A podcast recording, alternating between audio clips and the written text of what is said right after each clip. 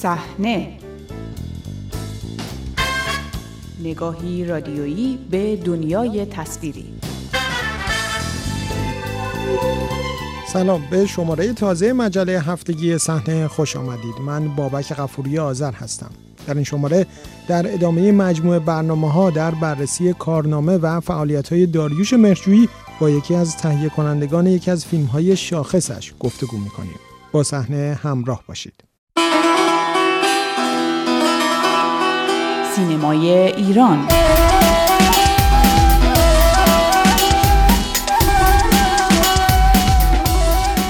آثار شاخص داریوش مرجویی فیلمساز مهم تازه درگذشته تاریخ سینمای ایران پرتعداد است. در میان آنها فیلم بانو جایگاه خاصی دارد. فیلمی که به دلیل کیفیت، مضمون، پرداخت و همچنین سرنوشت خاصش از ساخت تا توقیف چند ساله بحثانگیز و همچنان قابل بررسی است. بانو پنجمین فیلمی است که داریوش مرجویی پس از انقلاب در سال 1370 ساخت. این فیلم داستان زنی از طبقه مرفه و آشنا به کتاب و تاریخ و شعر است که سرخورده و دلشکسته از خیانت همسرش آگاهانه خانه اعیانیش را معمن افرادی فقیر و محروم و مستضعف می کند. افرادی که به تدریج خانه را رو به ویرانی می‌برند. بانو اومد. من می‌دونم که مقصرم. من دلم می‌خواد با تو زندگی کنم. تو تو همین شهر باشی.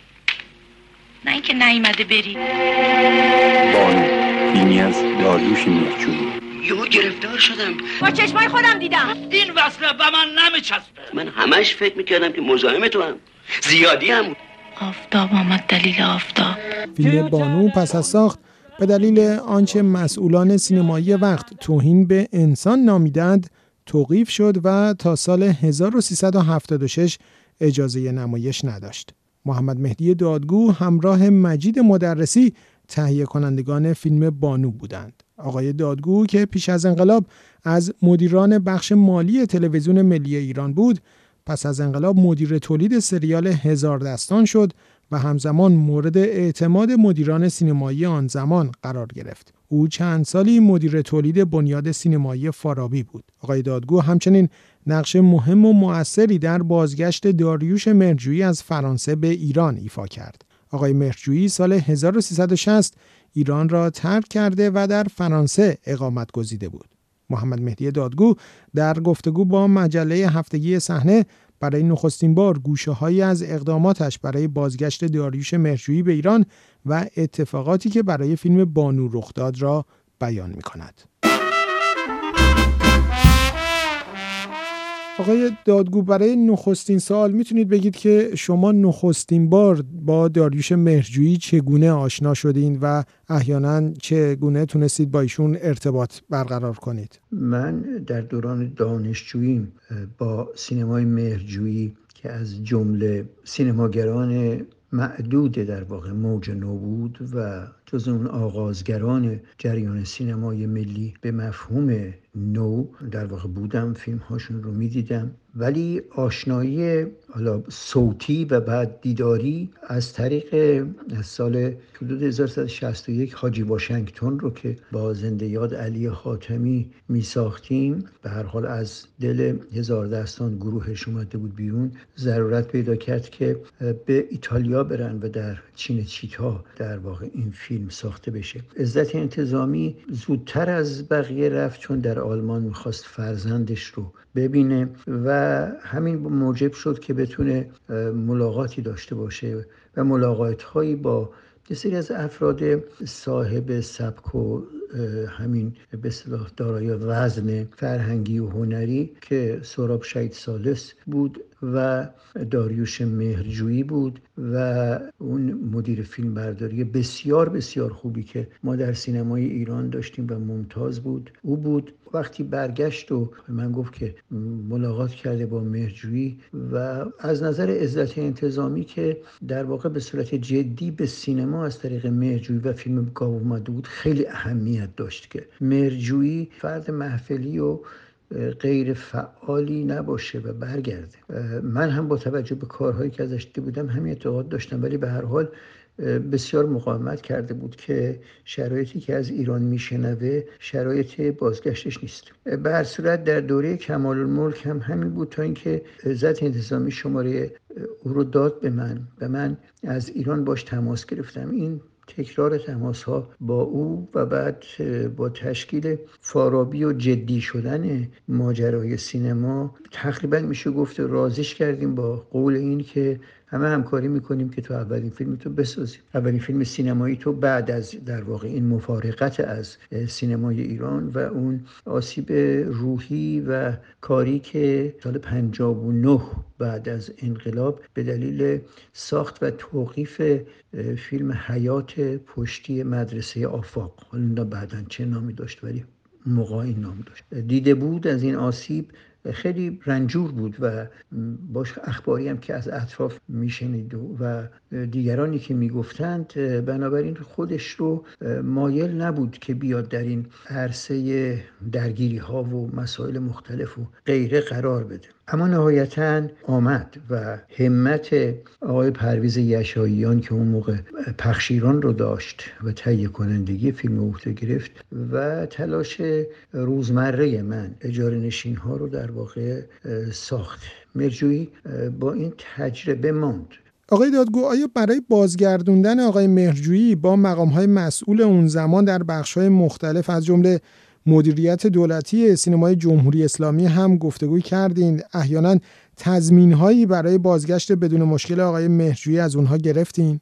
والا هیچ تضمینی به اون معنایی که تضمین باشه داده نشد. من و آقای انتظامی در همون زمان یعنی بعد از تأسیس بنیاد فارابی و شرایط جدید فیلمسازی کشور در سال 63 فکر می‌کنم چون 62 تأسیس شد فارابی و 63 دیگه جا افتاده بود. رفتیم پیش آقای سید محمد بهشتی مدیر عامل بنیاد فارابی و طرح کردیم موضوع بازگشت رشته داریوش مهرجویی رو به عرصه سینمای کشور و شروع کارش که ایشون خیلی استقبال کرد و بعد هم با آقای سید فخردین انوار که اون موقع معاون سینمایی بود مطرح شد و ایشون هم استقبال کرد و عین این رو منتقل کردیم به آقای مرجویی تلفنی البته که منجر شد به پذیرششون و اومدند. نکته ای که در واقع از نظر تاریخی از نظر تخمیمی و تاریخی شما هم به خوبی می‌دونید و بررسی کردین و خیلی می‌دونن این رو در اون دوره. در واقع قدرت مجموعه سینمای کشور خیلی زیاد بود. با همون قدرت تونست در سال 66 اجاره نشین ها رو علا رقم تمام اون تعابیر و تفاسیر و فشارها و غیره به نمایش بگذاره و بعدم اون اقبال عمومی نسبت به صورت بگیره اون مخالفت ها ریشه در چه داشت؟ به نظر می‌رسه نوعی سوء نسبت به آقای مهرجویی با وجود بازگشتش به ایران نزد برخی وجود داشت. شما اون فضا رو به خاطر دارین از اون اتفاقاتی که اون زمان برای فیلم اجاره نشین ها افتاد. وقتی که فیلم خواست پروانه نمایش بگیره انواع و اقسام فشارها و تفاسیر و تعابیر و غیره و غیره آمد که جلوی این رو بگیره. از هر سو از حوزه هنری گرفته تا مراکز دیگر در واقع انواع و اقسام تهمتها فشارها و غیره که این فیلم توقیف بماند. اون موقع قدرت مجموعه سینمایی و فارابی و اینها در واقع زیاد بود و یعنی زیاد بود که می توانست در مقابل این امواج فشارها مقاومت هایی به خرج بده و به نهایتا فیلم در سال 1166 به اکران اومد و موفق ترین فیلم از نظر نمایش عمومی بود. یعنی به عبارتی یک کارگردان متعلق به موج نو و اهل تفکر و فلسفه و دارای مکتب خاص در فیلمسازی خودش تونست با جمعیت و مخاطب انبوه تماس بگیره و این بسیار جالب. سلامت شد. میبخشه مزاحم شدیم. آقا تشریف دارن؟ نه خیر تشریف ندارن. این صورت حسابا خدمت شما. من که از این چیزا سر در نمیارم اوستا به عباس آقا نشون دادین اینو؟ بله گفتن عبالیا بگیره. پیش آقای قندی و سالک رفتین؟ نه خیر. خب پس بهتر اول بفرمایین بالا. با اونا صحبت کنیم. بفرمایین اوستا بله بله. بریم بالا. بعد از اجاره نشین ها داریوش مهرجویی فیلم شیرک رو ساخت که از نکات جالبش حضور مسعود کیمیایی از دیگر فیلمسازان شناخته شده تاریخ سینما ایران به عنوان یکی از تهیه کنندگان این فیلم بود. هرچند حاصل نهایی این فیلم اثر موفقی نشد. به حال یک وقفه افتاد رو پروژه مختلف فکر کرد و در همه این احوالم باش من بودم. یعنی با هم در تماس بودیم. تا اینکه سال 67 تحریر آورد و با من صحبت کرد. اون موقع مسئول کیمیایی اگر اشتباه نکنم اسم شرکتش بود کارگاه آزاد فیلمسازی. اون رو در خیابون دولت دوباره راه اندازی کرده بود با در واقع افرادی که این افراد توی اون فیلم توقیف شدهش هم سهم داشتند که روش قصه شب سمور بیزایی در واقع ساخته بود. فکر می‌کنم شما فیلم خط قرمز رو میگین؟ که همونجا اتفاقا با مرجویی توی سالن کوچکی درست کرده بودن. آپارات سی پنج هم بود.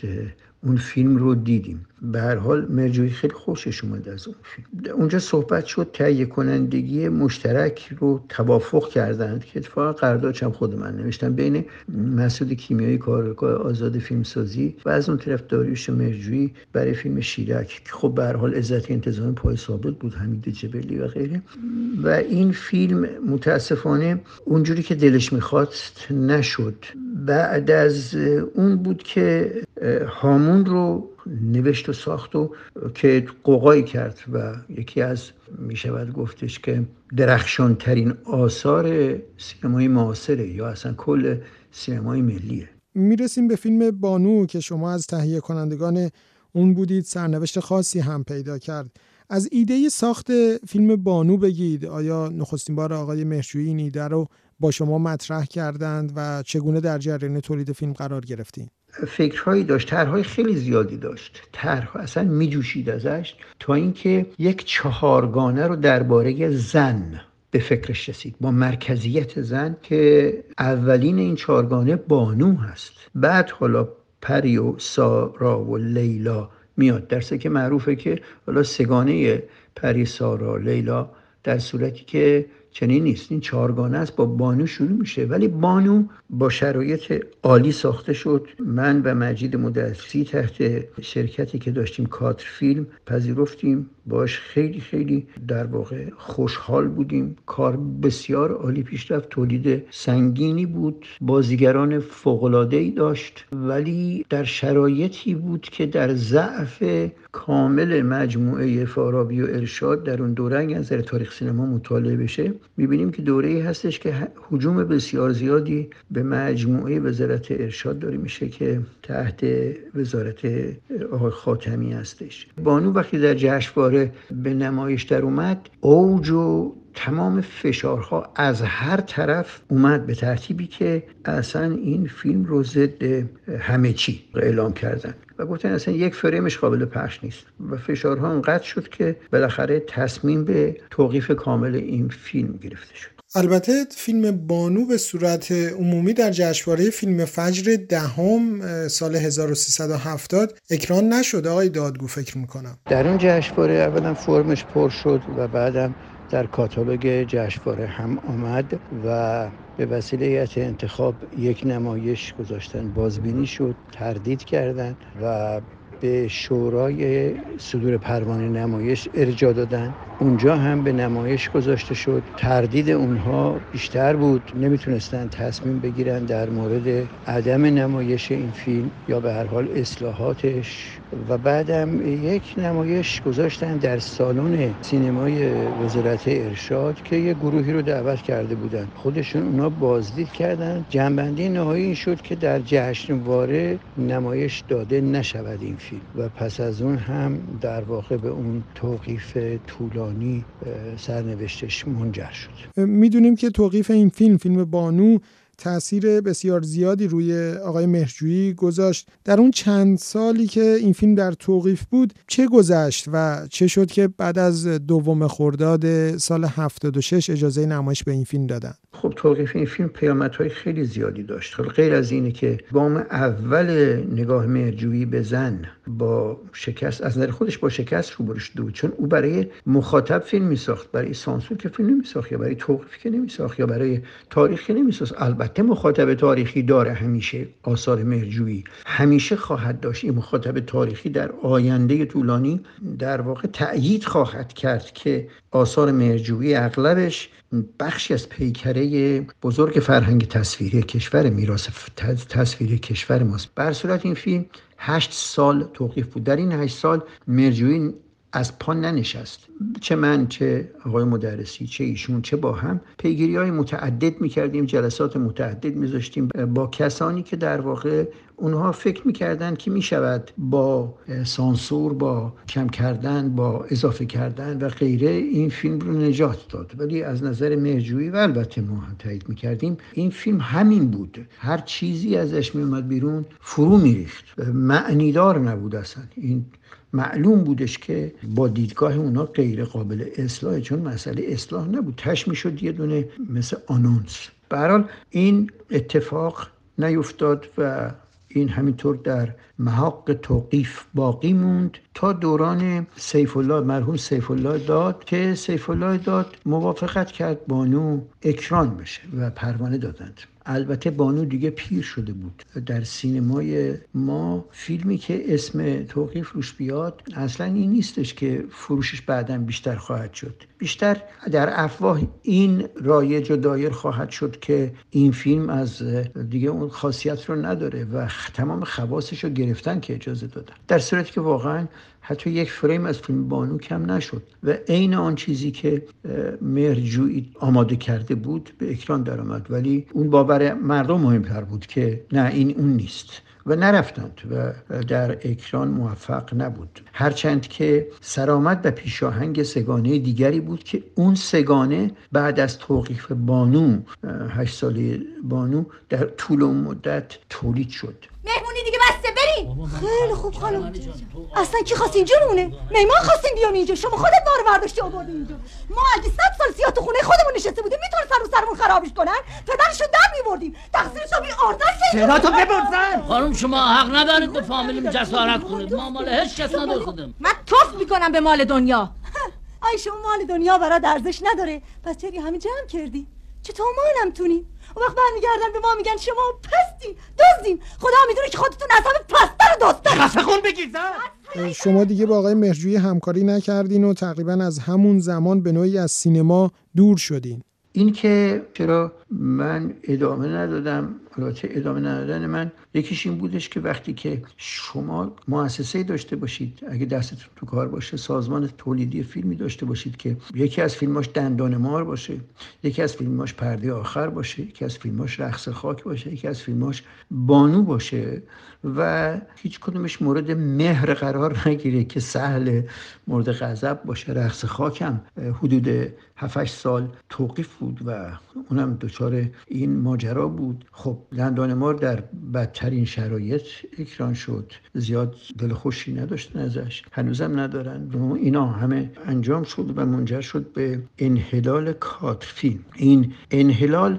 حالا مهم نبود چون آدم ها در سازمان ها که نیستن فیلم می‌سازن آدم ها فیلم می‌سازن. و بر کدوم از ماها رفتیم فیلم های دیگری هم ساختیم با افراد دیگری. اما اون محفل و اون به اصطلاح مرکز دیگه توان ادامه نداشت و خیلی جالبه مثلا کسی مثل بیتا فرهی که در یک نقش پررنگ هامون یه نقش کاملا برونگرا داشت و نوید ورود یک بازیگر بسیار قوی رو به سینمای ایران می‌داد در فیلم بانو یک نقش زیرپوستی بسیار بسیار آرام اقیانوس متلاطمی که از دور یک برکه به نظر می‌رسه. و بسیار نقش سختی بود. اینو عالی اجرا کرد. اما متاسفانه بیتا فرهی در واقع دیگه به این نقش هفت سال هشت سال ازش گذشت و کسانی که او رو یافتند دیگه نقش یک نبود. در صورتی که در حق او اجخاف شد. او اگر پشت هامون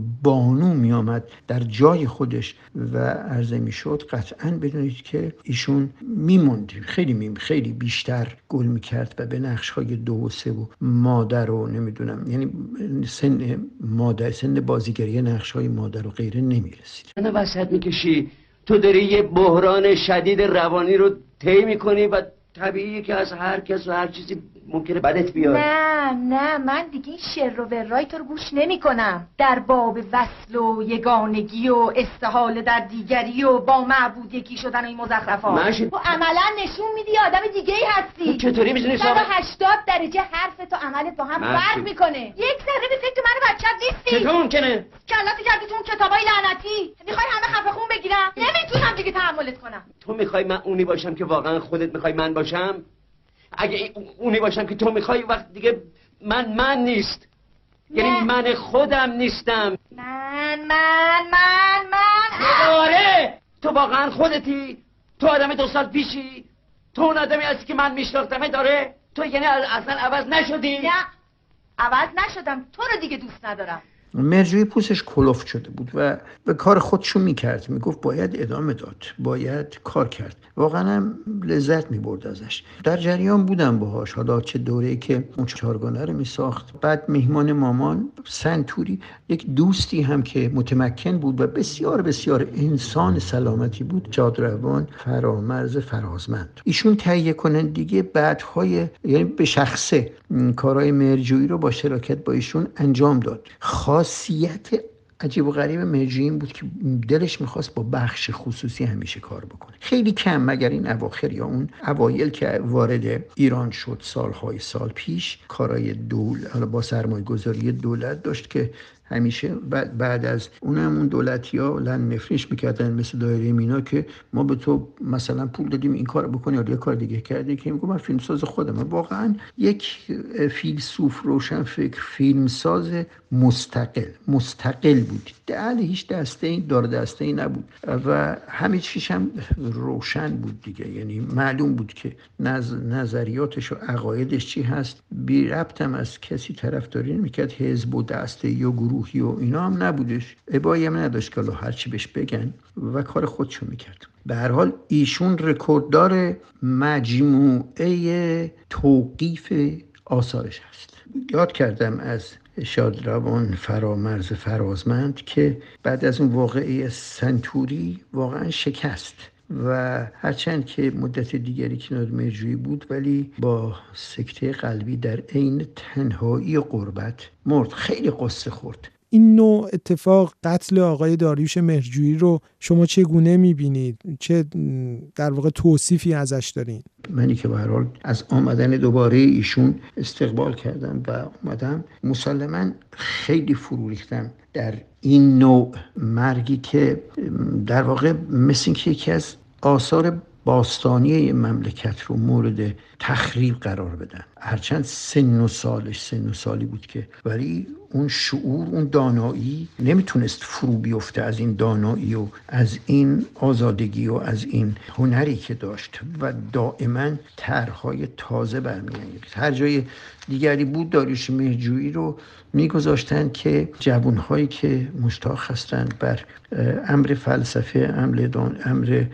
هنر سینما و اینها بیاموزه و سوالاتشون رو پاسخ بگه. هرچند کم حوصله بود و بیشتر تو غور و تفکر بود به خصوص این اواخر ولی به هر حال خیلی می توانستیم اگر یه شرایط مطلوبی داشتیم ازش بهره ببریم. مرگی چنین حقش نبود. این رو نمی‌دونم چی بگم چه جوری بگم ولی برای او و همسر هنرمندش که بسیار بسیار مهربان بود وحید خانم و تر خشکش می‌کرد و مراقبت می‌کرد ازش. در بسیار متاسفم. متاسفم از اینکه چنین ستونی از سینمای ایران در این وضعیت فرو افتاد. اما آثار او به نظر من در بلنداگ تاریخ فرهنگ ما و میراث فرهنگی ما بعضی از اونها اونقدر درخشان خواهد بود مطمئنم که نسلهای آتی این رنجی رو که او کشید به خوبی می‌فهمند و این آثار رو درک می‌کنند. واقعا فردوسی هم برای شاهنامه ما خیلی رنج کشید ولی بزرگترین اثر زنده زبان ما رو آفرید. بسی رنج بردم. در این سال سی عجم زنده کردم. بدین پارسی. او هم سینمای ما رو بدین پارسی زنده نگه میداره. تا ابد. تا شماره آینده آرزومند داشتن لحظات خوب آرومی برای شما هستم.